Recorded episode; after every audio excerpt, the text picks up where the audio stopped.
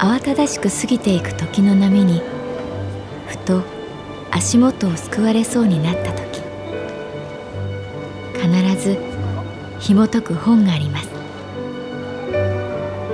その本にはある女性の人生が描かれています。どこにでもあるごく普通の人生。でも本の中の彼女に出会うと心の湖に波紋が幾重にも広がるようにゆっくりと優しい言葉が満ちていきます。今日はどんな彼女に会えるでしょうか？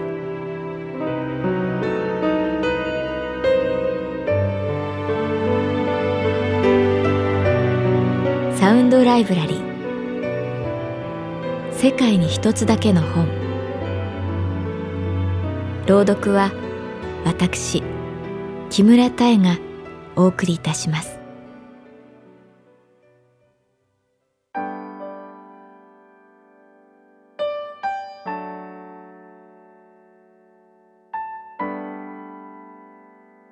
私の名前は月原かな子。39歳。旅行会社に勤めている。肩こりがひどい。カウンターに座りお客様の旅の手配をしながら肩に手をやる。バリバリに固まった首筋から肩。ああ今日整体かマッサージに行かなきゃなと考えていると月原さん、また肩こりですか？と隣の美香ちゃん。無意識に肩を押さえていたらしい。月原さん、肩こりひどいんだって？いい整体紹介するよ。いいサプリあるんだけど、今度持ってきてあげるよ。この間買った雑誌に筋肉を柔らかくする体操載ってたから明日見せてあげるよ。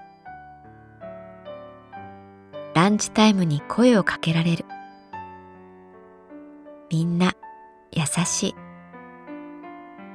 弱っている人、困っている人にはみんな無防備で親切。ああ、でもな、根本的に解消しないといたちごっこだぞ。支店長まで意見を言ってくれる。いたちごっこ？そうだ。ずっとご無沙汰だったスポーツクラブに行こうかな。水泳。そう。確かに体を動かして根本的解消を図ろう。定時に支店を飛び出し、久しぶりに会員制のクラブに急ぐ。月原さん、期限切れちゃってますね。受付の胸板の厚いイケメンが申し訳なさそうに言う。5回体験コースやってみませんか？これやると入会金無料になりますから。爽やかな笑顔に、はい、とうなずく。屋内プール。昔聞いた洋楽が反響している。水の中を歩くおじいさんやおばあさん。消毒液の匂いと水が跳ねる音。耳栓をして帽子をかぶり、ゴーグルをしてプールに浸かる。顔をつけるとごぼっと酸素の音がした。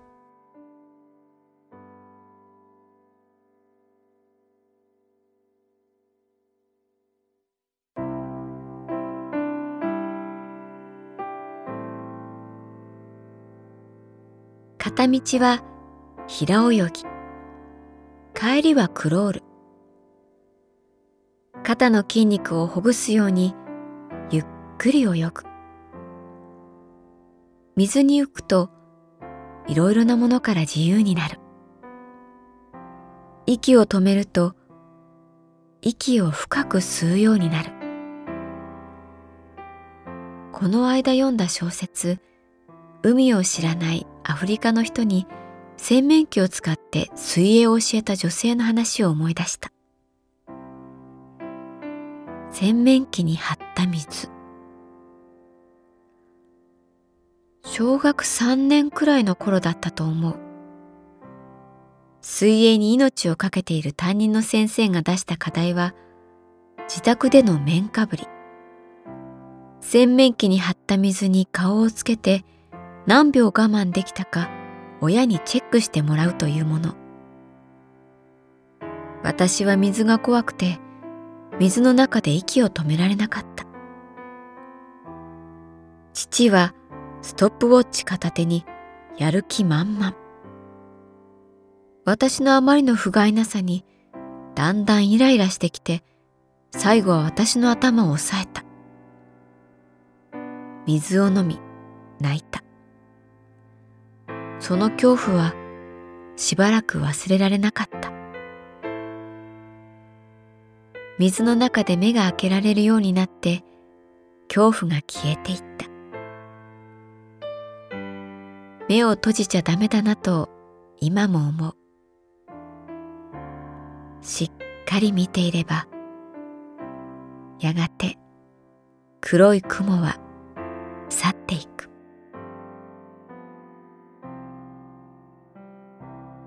きれいなフォームですね。隣で泳ぐおじいさんに声をかけられた。ちゃんと習ったんですね。いえ自己流です。いやいやどうしてどうして。立派なもんだ。昔父にちょっと特訓してもらったことありますけどそれだ。お父さんかなりの泳ぎ手だったんじゃないかな。父は警察官だった。いつだったか父が勤めていた所轄の遠泳大会があって母と弟と応援に行ったことがある。港から小さな島までの数キロを何人もの男たちが泳ぐ。私たちはモーターボートに乗せてもらい拡声器で声援を送る。弟は応援というより拡声器が面白くて「頑張れ」という言葉ではなく「鼻くそ」とか「カラスなぜ泣くの？カラスの勝手でしょ？う」とか叫んで母に頭を叩かれていた。父は早かった。力強いクロールでぐいぐい前に進む。波は決して穏やかではない。上下する水の塊が父にぶつかる。私はハラハラしていた。ふざけている弟に腹が立ったしちゃんと父を見ていない母にもイライラした。お父さん頑張って。一人で声をかけた。気持ちよく晴れた空に黒い雲が押し寄せあっという間に雨が降ってきた。スコールのような激しい雨。私たちはびしょ濡れだった。弟のテンションは落ちて「帰りたいよ」と泣き出した。私はただひたすら泳ぐ父を見ていた。明らかに速度が落ちていく。泳いでいるというより流されていた。父は苦しそうだった。私は父と一緒に息継ぎをして父と一緒に苦しかった。どんどん抜かれていっても父は泳ぎ続けた。ようやく島の砂浜にたどり着き倒れ込んだ。私はタオルを持って駆け寄った。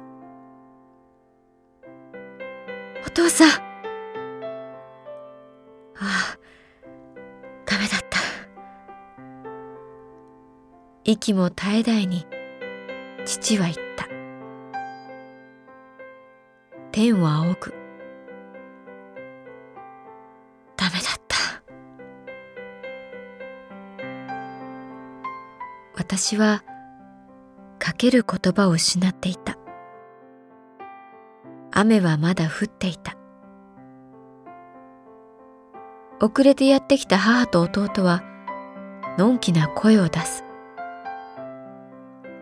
お疲れ様。父が本気で勝とうとしていたことが伝わってきた。悔しさが伝染した。かな子お父さんダメだったな。私はただ首を振るばかりで何も言えなかった。雨は等しくそこにいる人たちすべてに落ちた。